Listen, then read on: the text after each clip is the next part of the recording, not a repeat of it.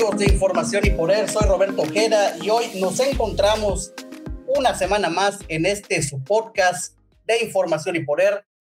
Y saludo como todos los todas las semanas, siempre es miércoles, hoy por temas de agenda de, de nosotros la pusimos miércoles, perdón, la pusimos jueves, pero como cada semana saludo a Candelario Robles. Amigo, ¿cómo estás? Buenas tardes, Roberto. Aquí estamos en una semana más en este podcast que cada vez ya es más escuchado por nuestros seguidores. Y, y, pues aquí estamos nuevamente en esta semana, Roberto. Muchas gracias, Cande. Hoy tenemos como invitado especial al presidente de la Cámara Nacional de Comercio, Servicios y Turismo de Mérida, Iván Rodríguez Gasque. Pues, don Iván, buenas tardes, ¿cómo está? Bien, bien. Hola, un saludo, Robert, un, saludo, Candelaria. La verdad es que eh, bien, bien, muy, muy contento terminando el día de, de chamba y este, para platicar un rato. Pues muchas gracias, muchas gracias. Pues vamos a platicar con respecto a, bueno, de entrada, platicarle sobre el tema de los foros democráticos que realizaron ustedes. También es muy interesante escucharlo, me gustaría escucharlo. Hoy se da otro paso más para la reactivación justamente este 13 de mayo, eh, una reactivación que ustedes igual han pedido mucho. Y, pero vamos a empezar con el tema de los foros democráticos. ¿Cómo les fue, este presidente, en este asunto? ¿Cómo escucharon a los candidatos? ¿Cómo, ¿Qué resultado o más bien qué balance daría usted de este ejercicio que realizaron? Pues, la verdad es que muy, muy positivo, eh, Robert, muy contento, sobre todo porque fue, fue un gran trabajo. Eh, a veces pensamos que, que organizar algo así eh, es algo sencillo, la realidad es que llevamos tres meses trabajando. Eh, el comité de propuestas que preside Manuel Alfaro, eh, tesorero de nuestra institución, eh, pues ha hecho una gran labor desde hace tres meses. Empezamos con, primero recolectando todas las propuestas por parte de, de la ciudadanía, por parte obviamente también de nuestros agremiados, de nuestro consejo. Y bueno, de, de ahí recibimos cerca de 500 propuestas esas 500 propuestas que eran tanto para candidatos a diputados locales, federales y alcaldes, eh, pues las condensamos, las analizamos, las estructuramos, eh, eliminamos las repetidas, de tal forma que pudimos llegar a, las propuestas finales para, cada uno de los candidatos, 57 para los candidatos a, a diputados eh, federales, no, 54, perdón, 37 para los candidatos a diputados locales y 68 para los candidatos a alcaldes. Eh, y de estas propuestas lo que hacíamos en, en, los foros era extractar siete preguntas porque, bueno, al ser 10 partidos políticos, 11, en realmente son 11 partidos, eh, pero bueno, con, en, en el foro de, de, diputados federales solo habían 10 porque hay, hay alianzas y lo mismo eh, en el foro, el foro de candidatos alcaldes por el ente del PRI y PRD. Y en, en los diputados locales, eh, pues sí eran los 11 partidos. Y tuvimos una, una excelente participación, eh, pero pues entonces estábamos pues solo hacer siete preguntas, porque si no el tiempo no nos daba. Eh, en este esquema tardamos dos horas exactas. Y bueno, el balance fue muy positivo. La realidad es que todos, eh, primero que nada, les mandamos las propuestas, ya las tenían, y les mandamos también las preguntas, porque el, el objetivo de, de, esta mecánica que manejamos es que lleguen a la Cámara ya con, con respuestas a, la, a las preguntas, que son propuestas en realidad específicas, y, y saber cuál es su posicionamiento al respecto, ¿no? Eh, en el foro de diputados a candidatos a diputados federales, prácticamente el 100%, bueno, en ambos diputados locales y diputados federales, prácticamente el 100% de, de las respuestas fueron positivas. Eh, tuvimos una muy buena participación en el de diputados federales, tuvimos a 33 de los 46 eh, candidatos. En, en, el de candidatos eh, a diputados locales tuvimos a 90 de los cerca de 120, 120 candidatos. De hecho, eh, pues ese, ese, día tuvimos el gusto de tener a Marilu Rosas del IEPAC nos comentaba que pues nunca había visto a tantos candidatos juntos, ¿no? De hecho, inclusive creo que la vez que nosotros habíamos organizado el más grande había sido el 70, esa vez fueron 90 candidatos que estuvieron eh, ahí con nosotros.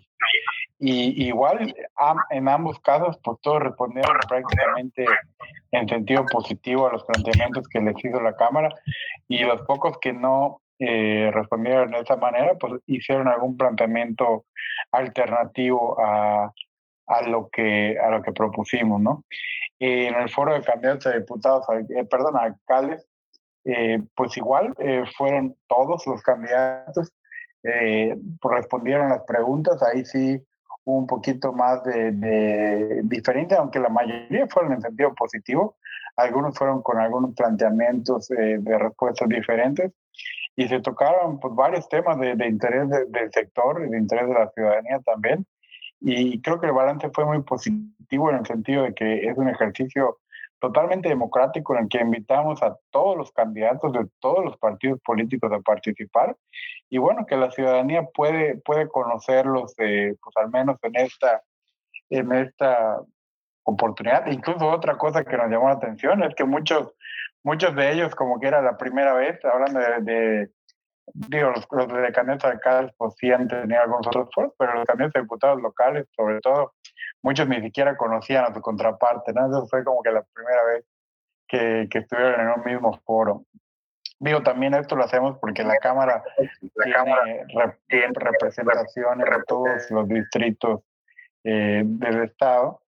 Y bueno, eso también nos genera interés para, para nuestros afiliados del interior del Estado, ¿no? Entonces, en resumidas cuentas, muy, muy contentos, con muy buena participación, con respuestas positivas, con compromisos y pues bueno, esperando lo, lo que vendrá ahora después del 6 de junio. Voy a, voy a dar, aprovechar para eh, saludar a nuestro amigo Ronald Rojas, que ya se sumó a la conversación. Ronald, buenas tardes, ¿cómo estás?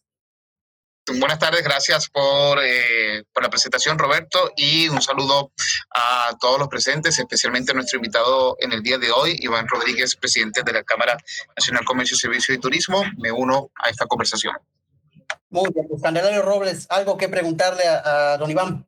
Sí, Iván, eh, hubo compromiso, notaste que hubo compromiso de los candidatos a las propuestas o peticiones que le hicieron llegar eh, los integrantes de la Cámara de Comercio. Y otra pregunta, eh, esta vez también darán seguimiento puntual a las propuestas, sobre todo de los que eh, se eleven con el triunfo el próximo 6 de junio y que pues ya siendo autoridad este, puedan cumplir con, todos, con todas esas peticiones y también con las plataformas de gobierno que ellos están planteando, Iván. Sí, sin duda, eh, parte de, bueno, primero la respuesta fue muy positiva, como comentaba, eh, la respuesta fue afirmativa prácticamente a todos los planteamientos que, que realizamos.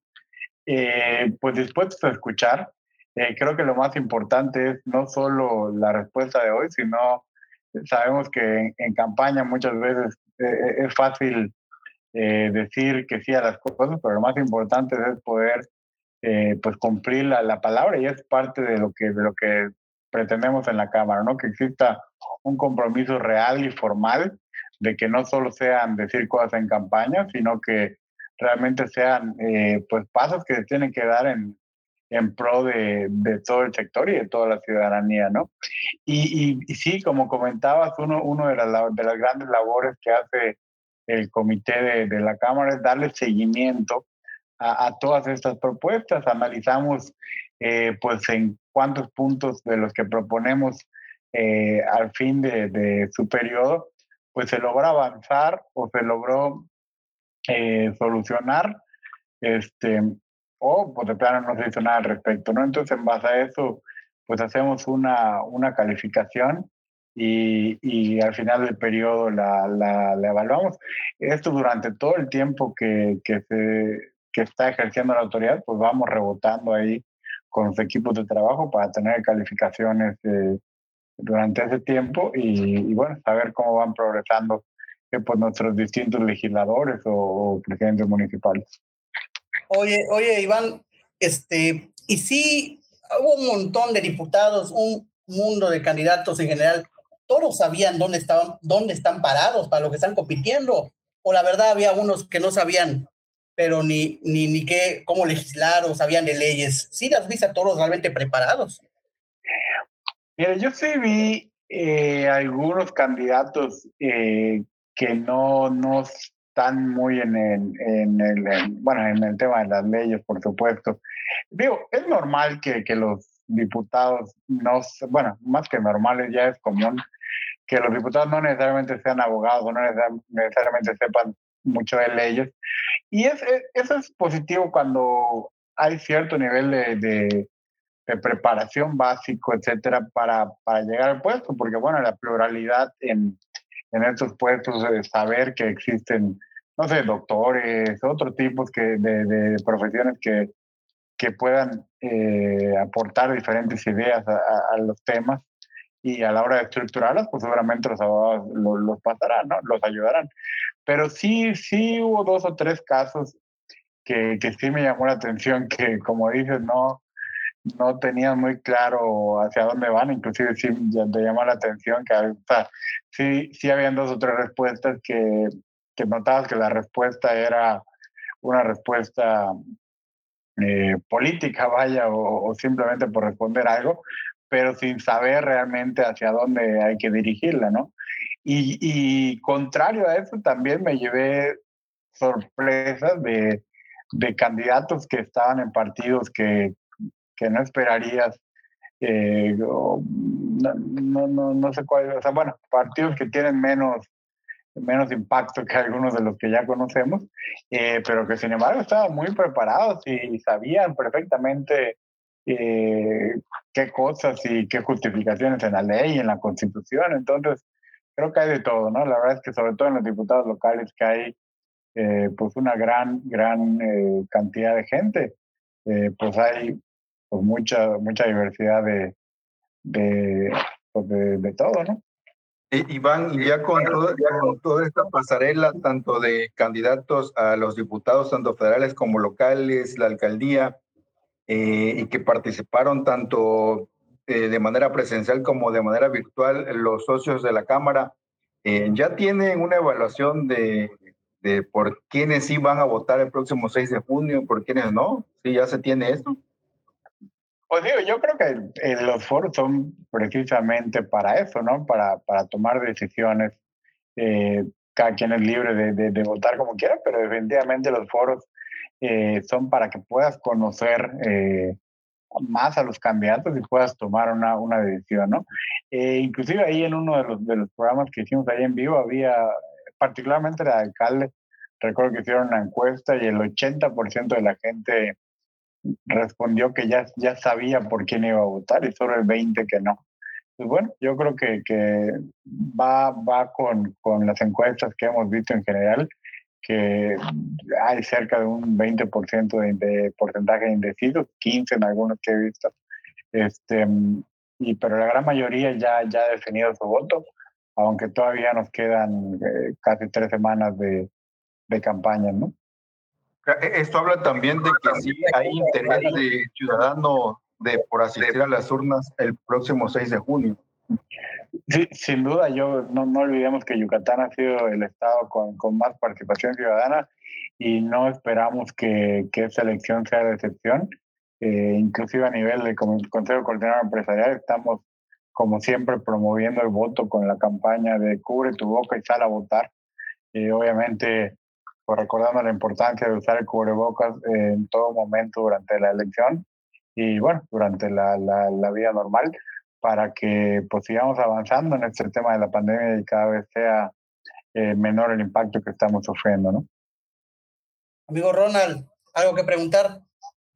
¿Algo que preguntar? Sí, presidente, don Iván, en este sentido, un poco parecido a la pregunta que le hizo Roberto, eh, dijo que hubo algunos candidatos que sí les sorprendió por la respuesta que le dieron, aunque no eran de los partidos políticos quizás tradicionales.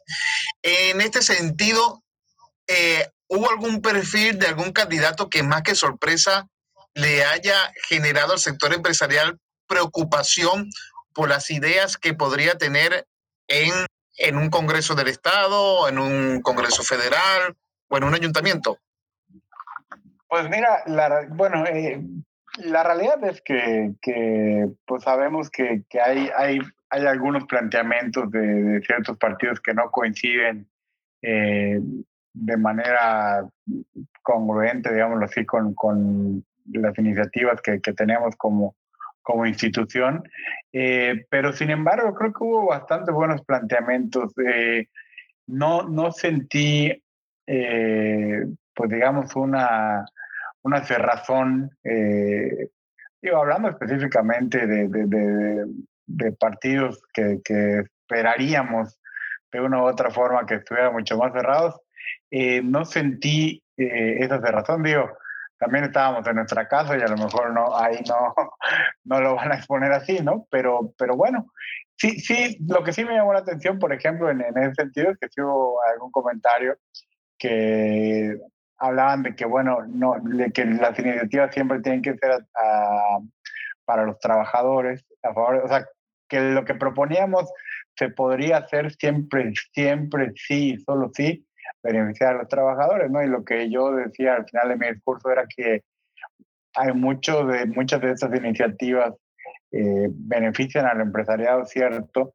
pero eso beneficia, o sea, el, beneficiar al empresariado quiere decir que se beneficia también a los colaboradores, ¿no? ¿Por qué? Porque pues, primero que nada hay más opciones de trabajo, eh, hay mejores oportunidades de pagar sueldos. Eh, esta, esta pregunta específicamente fue ante la petición de proponer una iniciativa de ley para eliminar, más bien regresar a lo que teníamos antes, eh, porque no sé si recordarán que al día de hoy las los pagos de seguro social, información, etcétera, no son 100% deducibles de impuestos. O sea, todas estas prestaciones no son 100% deducibles de impuestos.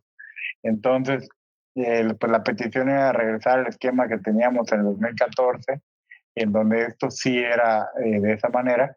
Y la respuesta de uno de ellos fue que sí lo proponían siempre cuando beneficien a los trabajadores. Y yo lo que les transmitía era eso, ¿no? De que el hecho de que las empresas puedan tener eh, deducciones, etcétera, pues impulsa a que, a que las cosas sean cada vez mucho, eh, mucho mejores, con sueldos 100% reconocidos. Sabemos, no es un secreto, que en muchas empresas se dan eh, temas como que no está el 100% del salario en el seguro social y ese tipo de cosas. Entonces, evidentemente, el hecho de que, de que, de que sean deducibles de impuestos, pues es un, es un impulsor para, que, para regularizar esto, este tipo de, de cosas que existen en la actualidad, ¿no? Casualidad, no, no fue un, un candidato que tenía un chaleco guinda ¿No será? no me fijé bien. No me fijé bien. Tengo que. ok, y este, ¿alguna propuesta, o más bien, dígame, don Iván, tres propuestas que usted recuerde ahorita de bote pronto y que digan estas, qué buenas propuestas fueron, aunque no me diga el candidato, pero bien, ah, qué buena propuesta es esta. Se, se, vale decir las que propusimos nosotros. nosotros. mira, mira sí, claro realmente, este, pues creo que hay inclusive muy buenas propuestas por parte de la Cámara, ¿no? A nivel, pues, en todos los sentidos, ¿no? Por ejemplo, esta que les platicaba ahorita de, de la deducción de, de, de, las prestaciones sociales es de suma importancia. es una de las, que hicimos a, candidatos federales. Eh, a candidatos federales también le hicimos otra importante en el sentido de la deducibilidad para, para empresas eh, que hoy por hoy tienen que pagar impuestos, inclusive cuando no han cobrado. Las personas morales en el tratamiento del ISR tienen que pagar cuando hacen una factura crédito y esto es algo que, que daña también a las empresas porque pues, nos obligan a pagar impuestos cuando no se ha cobrado la, la, la venta, ¿no? Entonces eso es algo que, que, debería ser como se maneja el IVA, que es eh, pues contra el pago, es otra de las propuestas importantes que, que hicimos, ¿no? Para, para diputados locales, pues sí, sí hubo planteamientos eh, importantes en temas como, como el manejo de, de los créditos, por ejemplo, a, nivel estatal, cuál, es, cuál era su postura en, en ese tenor. Eh, pues legislar también otro de los temas. estoy, estoy tratando de darte los temas que no son los de todos los días, ¿no? Porque hubo, hubo temas que eran los, los obvios, pero bueno, hablando de, de, otras cosas diferentes, eh, por ejemplo, propusimos también en, a, los diputados locales en el tema de los juicios políticos. Los, juicios políticos que existen hoy, hoy en día, eh, más bien nunca ha existido uno en realidad, porque la forma en la que está compuesta la ley es una ley que está totalmente a modo, ¿no?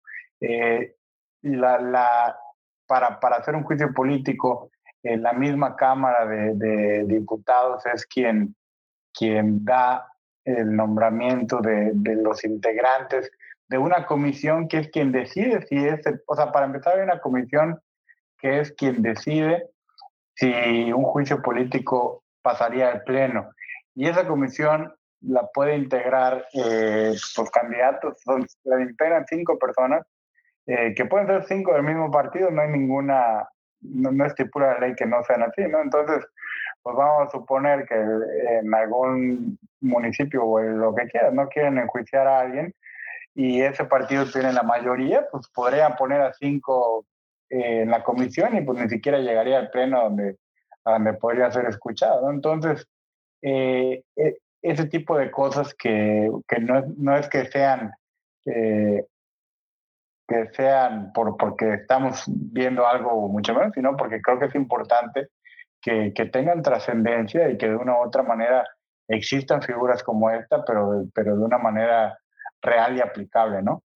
Y obviamente con los candidatos alcaldes, pues platicamos de, y propusimos evidentemente el tema del, acercamiento de paraderos, de, de, retiro de los marceteros del centro, eh, que si bien no son eh, injerencia del alcalde, ya que los ha eh, puesto el gobierno del Estado, eh, pues hemos, hemos trabajado en coordinación y la pregunta específicamente fue gestionar el apoyo para el retiro de los mismos, porque pues hemos trabajado en coordinación con el gobierno del estado para esto y pues ya, ya las condiciones están mejorando y esperamos que, que pronto ya puedan eh, pues terminarse de eliminar restricciones y pues estas son parte de las restricciones temporales que se crearon, Entonces, pues estamos trabajando. Le pregunto, presidente, disculpa que lo interrumpo, disculpa que lo interrumpa, sobre este tema, sabemos que estamos hablando de las elecciones, pero sobre este último punto que tocó, ¿sigue habiendo discrepancia entre la Cámara y el gobierno del Estado? Bueno, estamos trabajando en, coordinación. Eh, la realidad es que estamos eh, eh, analizando poco a poco qué, qué, acercamientos se pueden dar y qué y qué, en qué momento se pueden ir retirando ya más maceteros. pues más que discrepancia, yo le llamaría un trabajo en conjunto para que, pero sí, ya nosotros estamos esperando que las condiciones eh, ya se den, esperemos que eso sea pronto, las condiciones están mejorando, la vacunación está avanzando, entonces, pues sin duda lo que, lo que hemos platicado con el gobierno del Estado es que una vez que las condiciones eh, existan, pues tendremos que eh, ir regresando a, a, lo que teníamos. Creemos y estamos conscientes de que al final en el centro histórico eh, habrán mejorías, ¿no? sobre todo en el tema de los paraderos. seguramente no regresarán exactamente a como estaban, porque sí habían cosas que corregir, pero eh, definitivamente mucho más cerca de las zonas comerciales. Eh, seguramente se conservará, por ejemplo, el tema de los ascensos y descensos, que al final es algo positivo. En fin, o sea, son, son mejoras que, que estamos trabajando para, para implementar pero pues lo más importante es que, que pronto pueda existir ya eh, pues esta eliminación de la restricción para que los comercios del centro puedan ir avanzando en ese sentido. Hemos estado trabajando en, conjunto con ellos en ese sentido y así lo seguiremos haciendo. La intención es que, que las condiciones eh, vayan mejorando cada vez más y una vez que sea así podamos eh, pues tomar acciones sobre el tema antes de pasar al siguiente tema con Cande, con Candelario, comentar que en los renders se veían mucho más bonitos sus maceteros, ¿no,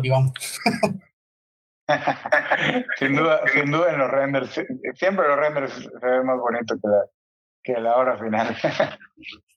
Oye, Cande, si quieres pasar al siguiente, pues, es muy lejano de esto que estamos hablando ahorita.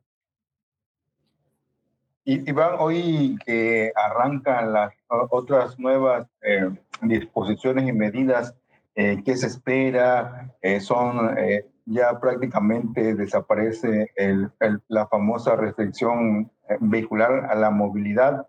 Esto dará más apertura, eh, se tendrán incluso los hoteles, los hoteles y restaurantes tendrán mayor capacidad de recibir a, a comensales y a huéspedes. El sector restaurantero aplaudió mucho esto, el sector turístico, pues es una inyección también para que haya más movilidad, sobre todo en el centro histórico de la ciudad. ¿Cómo lo ven ustedes? Eh, en esta, estos primeros 15 días se ha registrado eh, un buen número de, de, personas que están asistiendo al centro histórico a realizar sus compras. Pasó el Día del Niño, el Día de la Madre, un mayor movimiento. Eh, ¿Cómo lo ven? ¿Qué se espera? Pues a partir de hoy otro nuevo este, movimiento y nuevas adecuaciones para toda la reactivación económica, Iván. Pues, pues muy positivo, Candel. La verdad es que eh, evidentemente este es un tema que ya traíamos desde hace varios meses y pues bueno, que era uno de los que más eh, trabajo nos estaba costando. Eh, en el tema de los restaurantes, como bien mencionas, era complicadísimo porque la cena prácticamente no la podían hacer. Este, mm, digo, yo todavía el sábado fui a cenar con, con mi esposo y unos amigos, llegamos a las 9 y nos dijeron, cerramos en 15 minutos la cocina este, para que ya pudieran terminar 9.45 y cerrar 10 y media. Entonces, fue, fue, o sea, era, era complicadísimo este, en ese sentido. Eh, no, no, no lograban muchos. y no olvidemos que hay restaurantes que el 100% de su venta dependía de la cena, ¿no? Y, otra gran parte eh, pues entre el, entre el 40, 60%, eh, dependiendo del tipo de restaurantes, lo vendían la cena, ¿no? Entonces, eh, pues sí, era, era, era algo que le estaba pegando muchísimo. Ahora ya a las 12, eh, pues a pesar de que no los dejan abrir hasta la hora que sea, sino hasta las 12, la realidad es que prácticamente muchísimos de los restaurantes, sino es que no, no, no me atrevería a darte un porcentaje, pero seguramente un porcentaje muy alto, cerraban de manera tradicional a cero, ¿no? Quizás las taquerías o algunos otros conceptos cerran un poco más tarde, pero las cocinas de prácticamente todos los restaurantes cerraban a, esa hora, ¿no? Entonces, eh, pues esto ya los permite operar. En el punto de vista turístico, definitivamente también ya era otro tema que estaba empezando a afectar. Eh, teníamos visitantes del Estado que se quejaban de precisamente de eso, de no poder cenar fuera, eh, porque, pues, digo, como sabemos muchas veces, eh, los visitantes eh, durante el día se van a, distintas actividades al interior del estado, a conocer haciendas, eh, conocer zonas arqueológicas, etcétera. Y pues bueno, llegan en la tarde, noche, entonces inclusive teníamos comerciantes que, que nos pedían del centro histórico, decir, bueno, si yo, si yo veo gente y turistas caminando a las 10 de la noche, pues ¿por qué no puedo estar abierto para venderles? ¿no? Porque realmente, pues esta parte, sobre todo la parte turística, del centro, este, pues seguía teniendo movimiento, ¿no? Entonces, eh, pues recordemos que esta eliminación de restricciones, además de la restricción vehicular, eliminó las restricciones de horario que habían para, para todos los que, los que la seguían teniendo. Por ejemplo, los comercios fuera del centro histórico podían abrir a, partir de las 11 de la mañana, los que fueran eh, no esenciales. Y bueno, pues fue, fue ya una, una oportunidad para, para poder este, abrir, porque habían algunos giros que por su naturaleza, pues su mayor venta era muy temprano. Eh, lo mismo con, con esos que te platicaba del centro, que al revés, ellos tener interés de, de, abrir más tarde. Entonces, bueno, creo que todo esto es, es muy positivo este, y vamos ya avanzando cada vez más. Y, y, siempre yo recalco, ¿no? Cada vez que platico de, de estas eliminaciones de restricciones, que lo más importante es que quiere decir que estamos avanzando en el tema de salud. No hemos avanzado en el tema de la vacunación, hemos avanzado en, en, el tema de hospitalizaciones y de funciones. Entonces, bueno, eso quiere decir que, que las cosas están mejor y que pues, poco a poco las cosas deben de mejorar para que podamos cada vez ir más regresando a la normalidad. Tenemos ya la vacunación de los adultos mayores. Seguramente en junio tendremos la vacunación de, o la segunda dosis de los adultos mayores o la vacunación de la gente de 50 a 59. Este, y recordar que el 75% de los casos de hospitalizaciones y de funciones están en el rango de 60 años y más. Y si a eso le aumentamos el, el, el rango de 50 a 59, llegamos casi al 90%. Entonces, eh, la realidad es que el hecho de que los mayores de 50 estén vacunados, eh, pues va a ser sin duda un, un, gran avance para, para todos, para toda la economía, pero sin olvidar que tenemos que seguir guardando los cuidados, porque sabemos que, que los contagios siguen dándose. La vacuna prácticamente lo que hace es eh, pues evitar las hospitalizaciones, evitar las defunciones sobre todo. Entonces, pues hay que seguirnos cuidando. Esto todavía va a estar un rato por aquí con nosotros, pero sin duda el hecho de que la gente esté vacunada y, disminuyamos las hospitalizaciones y disminuyamos las defunciones es lo que nos va a permitir tener un mucho mejor segundo semestre del año. Que desde el día que yo tomé posición, lo primero que dije fue que sabíamos que sería un primer semestre bastante complicado y que, que las esperanzas están puestas para este segundo semestre del año y pues hasta ahora las cosas se han dado en ese tenor y esperamos que, que así continúen. Bueno, continuando un poquito con el, con el tema, este, Nonibam, estuve cerca o se ve cerca más bien un semáforo verde. Lo veo factible en los próximos, con todo eso que está diciendo de que el 90% de las defunciones, ¿se ve un semáforo verde próximamente? No muy próximo. Yo eh, creo que podríamos avanzar todavía. Eh, acordémonos que todavía hay algunas restricciones que quedan. Eh, nos quedan algunos eh, días, eh, restricciones de días, sobre todo ahí hay algunos giros que no pueden abrir sábados y domingos, oficinas gubernamentales, gimnasios, servicios de despachos y ese tipo de cosas todavía no pueden trabajar sábados y domingos. Eh, bueno, que domingos no, salvo los gimnasios, los demás quizás no, no les afectaría tanto, pero los sábados sí es un día que generalmente se trabajaba.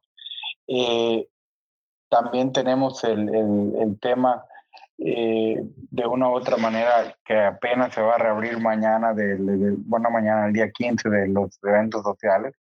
Pues creo que todavía estamos en, en un amarillo en donde empezaremos a ver un poquito cómo se va comportando eh, pues los números con, con esta eliminación de restricciones y creo que estaremos ahí un tiempecito.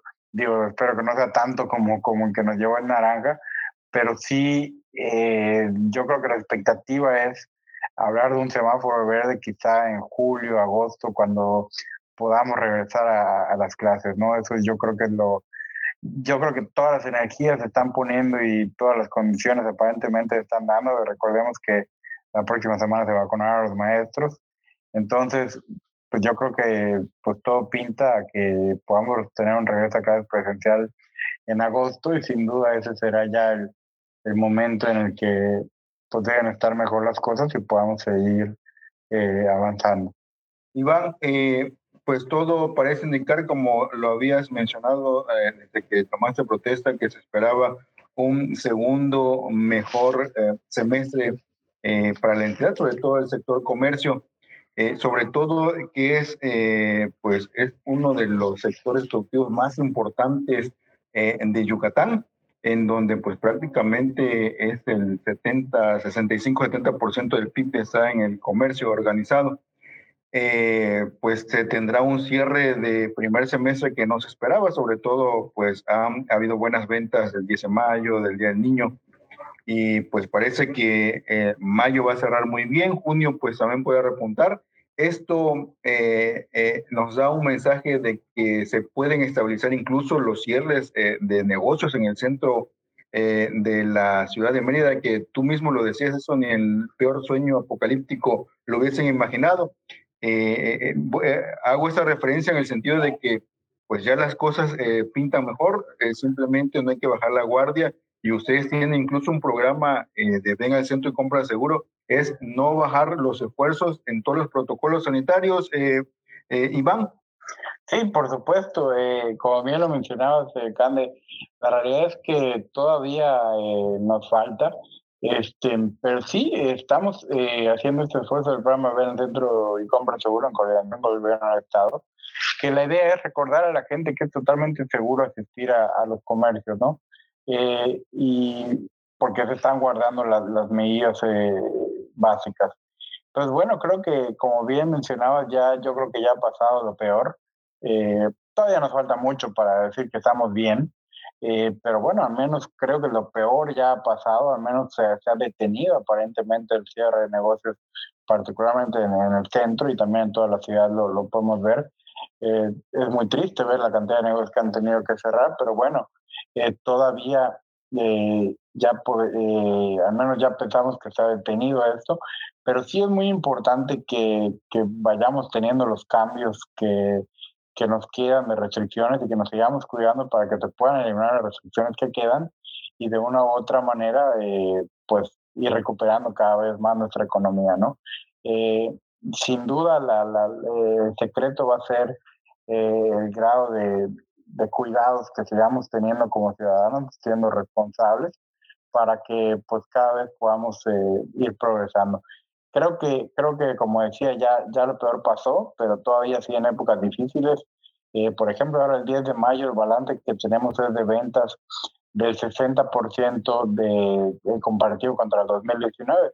Recordemos que en 2020 estábamos totalmente cerrados, pero contra 2019 el, el, porcentaje de ventas equivale al 60%. Y si bien eh, podríamos que sí alcanzamos la meta que esperábamos, que era esa, eh, que significó una derrama de más o menos mil millones de pesos de ventas eh, para el 10 de mayo. Eh, si bien sí alcanzamos esa derrama, pues sigue siendo bajo, ¿no? Estamos hablando de un 60% de, de lo vendido en 2019, ¿no? Entonces quiere decir que todavía nos falta mucho por hacer, particularmente en el centro histórico.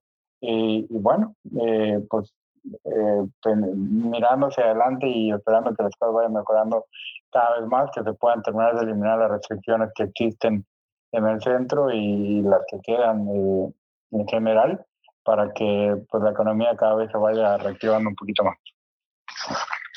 Pues muchísimas gracias, eh, presidente Iván, eh, por haber asistido a este podcast.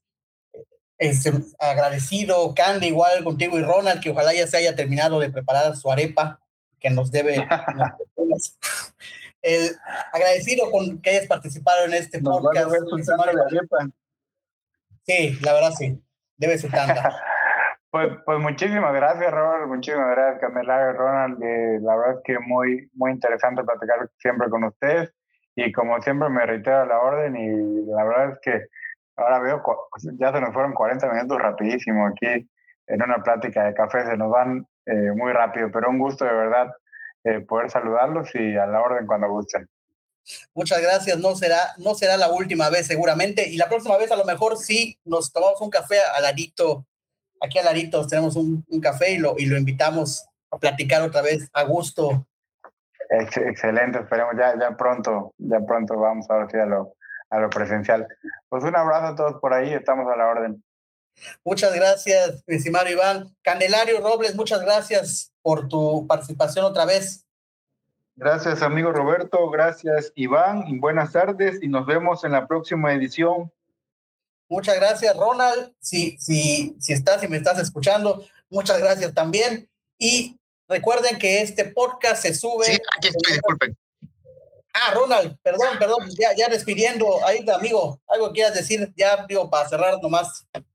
Eh, no, eh, creo que es eh, bueno ¿no? conocer cuál fue la retroalimentación de, del sector empresarial en cuanto a la propuesta de los candidatos, porque no se tiene que ver como el enfrentamiento de poderes la relación entre empresario y gobierno, sobre todo en un estado como Yucatán, que están todas las condiciones dadas para cada quien colocar su granito de arena y seguir teniendo este estado de bienestar en el que gozamos al vivir acá.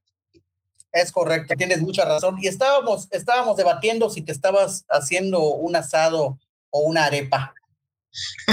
no, disculpe que lamentablemente me ocuparon aquí en el trabajo y tuve que ausentarme un momento, pero eh, intentaba estar siempre pendiente de los temas. No te preocupes. Pues agradecemos mucho. Dime. Debo las arepas. Por favor, por favor.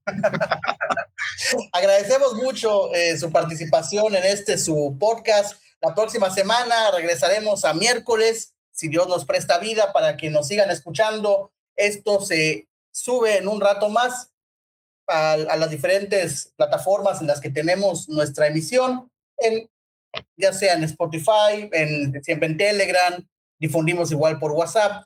Entonces, bueno, estaremos escuchándonos la siguiente semana. Les envío un fuerte abrazo. Soy su amigo Roberto Ojeda y hasta la próxima.